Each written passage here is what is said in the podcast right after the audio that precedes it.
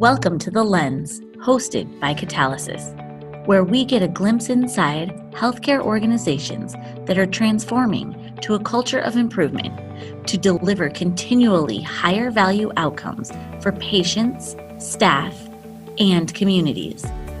Visit createvalue.org slash the lens for more information about catalysis. Thank you for joining us for another episode of The Lens by Catalysis. I'm your host, Peter Mariahazi. John Toussaint, founder and executive chairman of Catalysis, is back again to discuss the role of a model cell in organizational transformation. The model cell is a critical first step in an organization's transformation journey. It serves as a test center where operations can experiment with ideas, embrace failure as a path to learning, and put new concepts into action. This area will become the demonstration site as your spread continues improvement throughout the organization. Welcome back, John. Glad to be here. John, a model cell. Well, maybe it would help the listeners. What is a model cell? Help us define that. Yeah, a model cell is an inch wide, mile deep look at the work that you want to improve.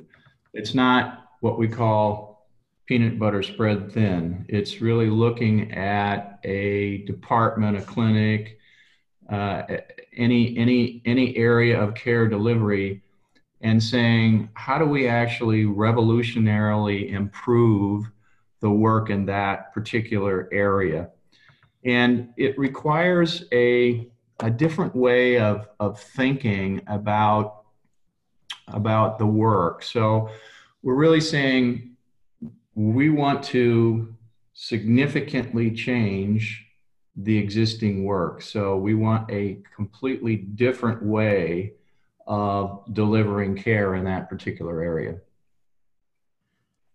You know, you talked about an inch wide and a mile deep, and that's something that I think a lot of people don't think about. When you say a model deep in the cell, I mean, it sounds like you're going down to the very, very basic grassroots level of the work being done. Is that correct?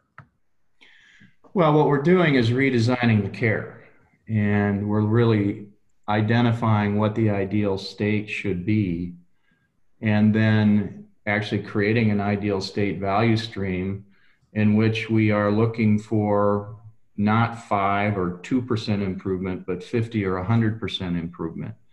And the only way you get that level of improvement is to fundamentally rethink the process of care delivery in that particular area. Why is that important to, to the whole transformation journey for the organization? Well, I mean, the, the, the point of transformation is to deliver better results to our customers, to our patients. And we're doing that with a very specific method in which we're identifying key principles, we're identifying key behaviors, we're building systems, and one of those systems is the model cell. We need to prove to the rest of the organization that we can actually radically redesign and get that 50, 70, 100% improvement in care delivery because that then gives the inspiration to the rest of the organization that, that these types of radical change and improvement are actually possible. Wow. So if, if inspiration is a big part of it, obviously choosing where to create the model cell is important. How do you choose that? How do you select out of the, all possible all the possibilities in the organization?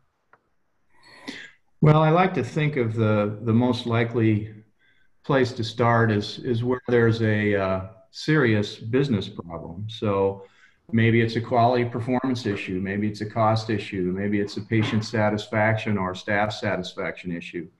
I think w- what we want to do is is is really focus in on an area that absolutely needs to be improved from an overall system standpoint and, and focus our efforts there, not on something that is you know, maybe incrementally needs to be improved. This is an area where we definitely have to get results for the organization to be successful. Okay. And and then who is involved in creating the model cell? Who do you pull together?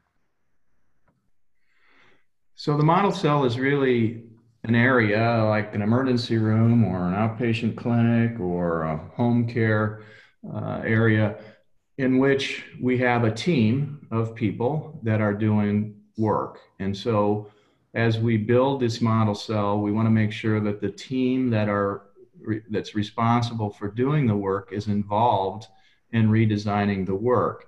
So that's that's uh, th- those people are critical. Now, some teams are are more functional than other teams, and I think it's important for us to determine is the uh, is that team that's doing that that's delivering that care are they ready for actually the deep dive redesign and changes in roles and responsibilities that are going to come with the with the with the development of this model cell? So one of the things we need to do in terms of who's involved in model cell is to really do a a, a baseline assessment is, is of team readiness to say, are these people really ready to, to, to, uh, to experience this, this significant change that's going to be occurring over the next few months? And um, I think it's important to recognize that uh, it's it's not only who's involved, but it's also the time that's required. So this is a serious commitment. Uh, model cell work, this inch wide, mile deep thinking, doesn't happen in two weeks. We're talking about several months and sometimes up to 12 months of serious redesign, roles and responsibility change, and uh, even environmental change sometimes in order to, uh, to achieve the results we're after. I imagine the, the team that you select needs to be pretty receptive to this how does a leader work with that team? Because you talk about the time involvement and and the demand to share with them and, and get them to buy in or or at least be receptive to the fact that there's going to be some time involved here. How do they how do they make their resources available? How do they avoid being overburdened? Well it's important that a senior leader be assigned the ultimate sponsorship of the model cell.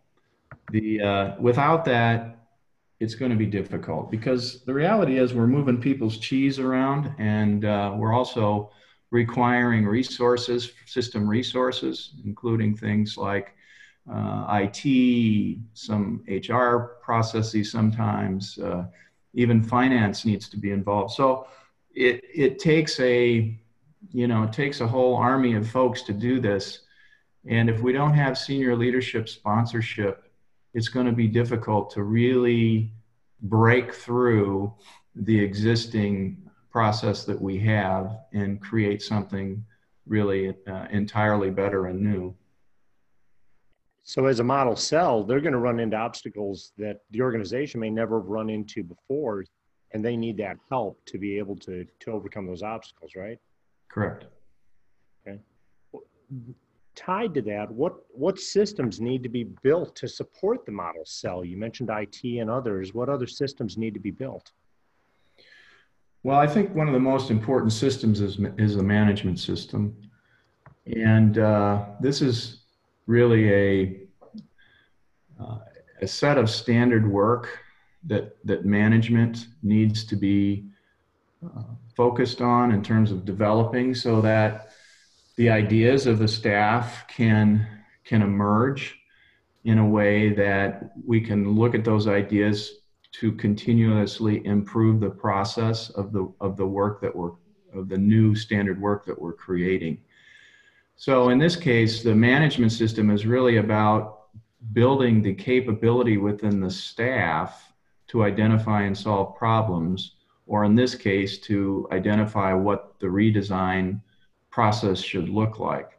So the manager's role becomes much less of a problem solver and a designer and much more of a teacher and a coach for the people on the team that are actually delivering the care to the patient. And so the management system is an, is an important part of that. So that's the middle manager working with the with the frontline team, but also part of the management system is what is the role of the senior leadership in terms of supporting this model cell work. So, as a senior leader standard work, we're talking about have we defined what the true north metrics are? I was at a hospital the other day, they had 50 True North metrics. Well, that's ridiculous. There's no way we're going to uh, help. We're, we're not going to inspire people with 50 metrics. What I'm talking about is have we identified the handful, six, eight, six or eight metrics in which we can really focus the organization around because as we think about model cell performance, that, that team needs to understand what the senior leaders are trying to accomplish. And if, if we haven't uh, defined what those key metrics are for the organization, the model cell folks can get confused pretty quickly. But also, we need to make sure that the senior leadership understands what their standard work is in supporting the model cell. And it's not to go tell people what to do, it's to go try to understand where the barriers are for the for what the work the team is doing in the model cell. Where are those barriers? Where where are the resource needs that need to be brought to bear? And what are the th- other things that that that we can identify as senior leaders to help this team along? So really, the senior leader's role in the management system is to understand barriers, remove them, and to make sure that everything that that team needs is available to the team. That ties to the behaviors and, and the parts that the leaders need to learn to adopt and examine themselves that we talked about in earlier podcasts. And, and that's what the front line will see, right? Yeah, part of the management system work has to do with behaviors. So there's a, con- uh, a combination of what is the content knowledge that you need to have. And so part of the content knowledge is how do you deliver or how do you determine and create true north metrics?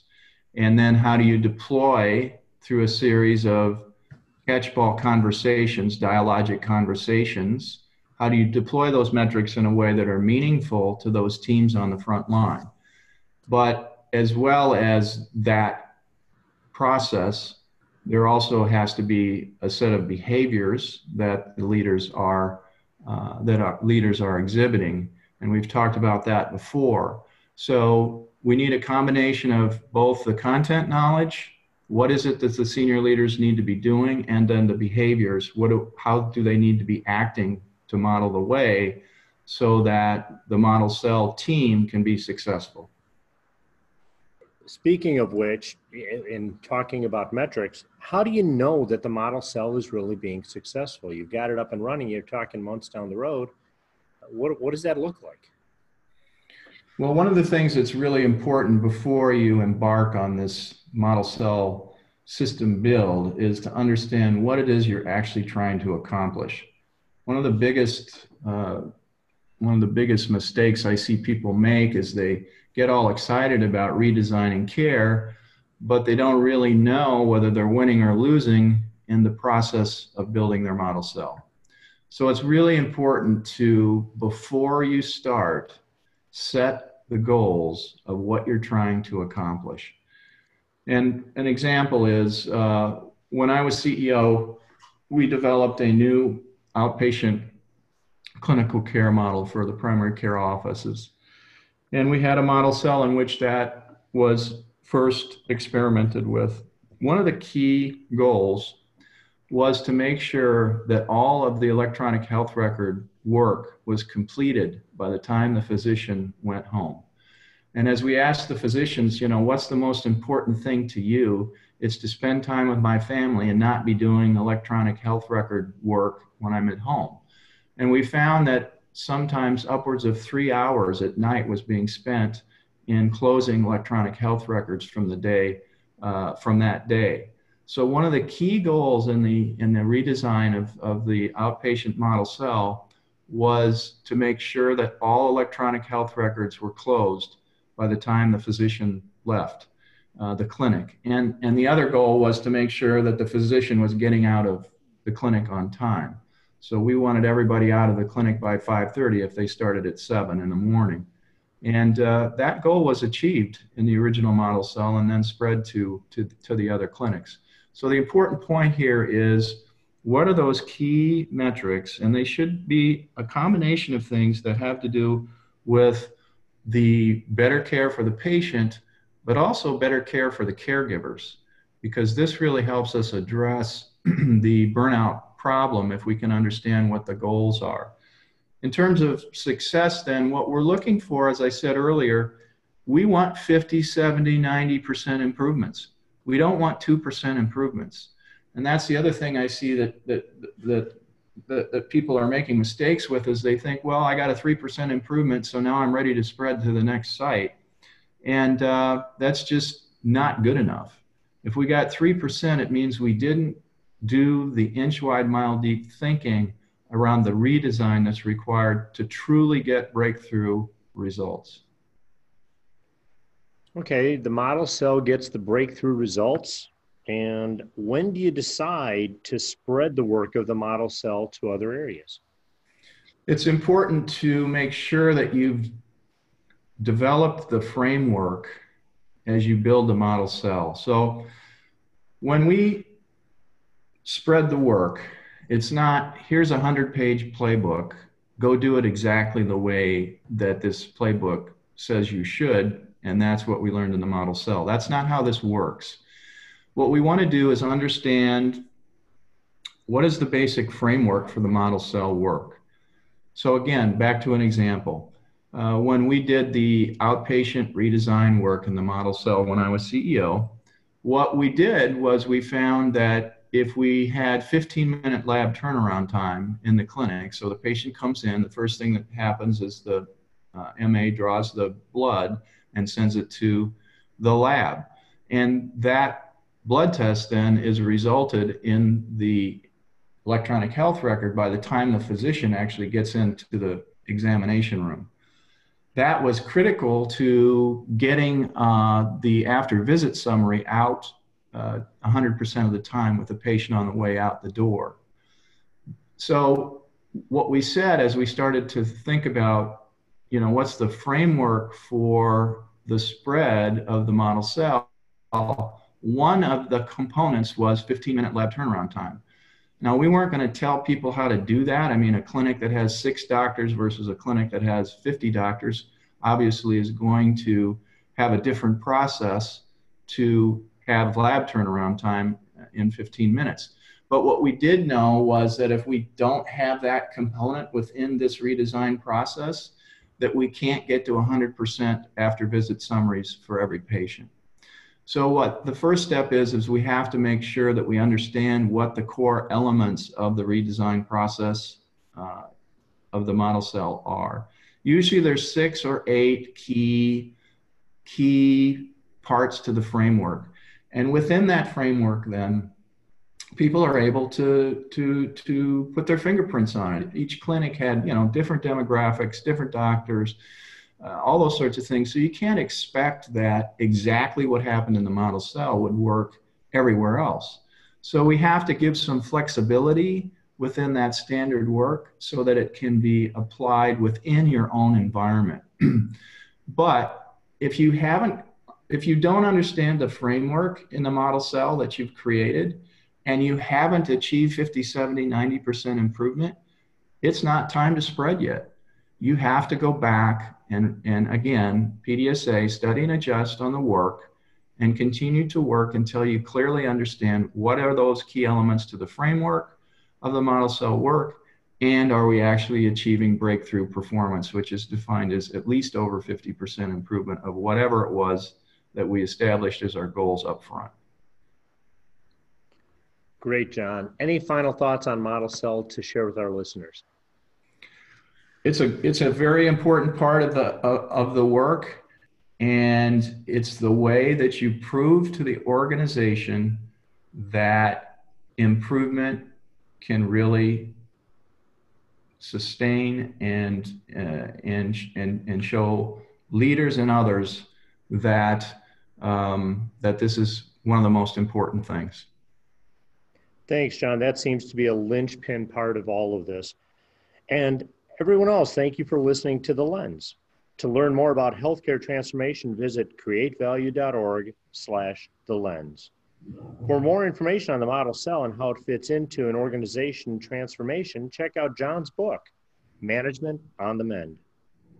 Join us next week as we dig deeper into the model cell with Kim Barnas and discuss the management system within the model cell. Thank you for listening. Visit createvalue.org slash the lens to learn more about how catalysis can inspire you to accelerate change in your organization.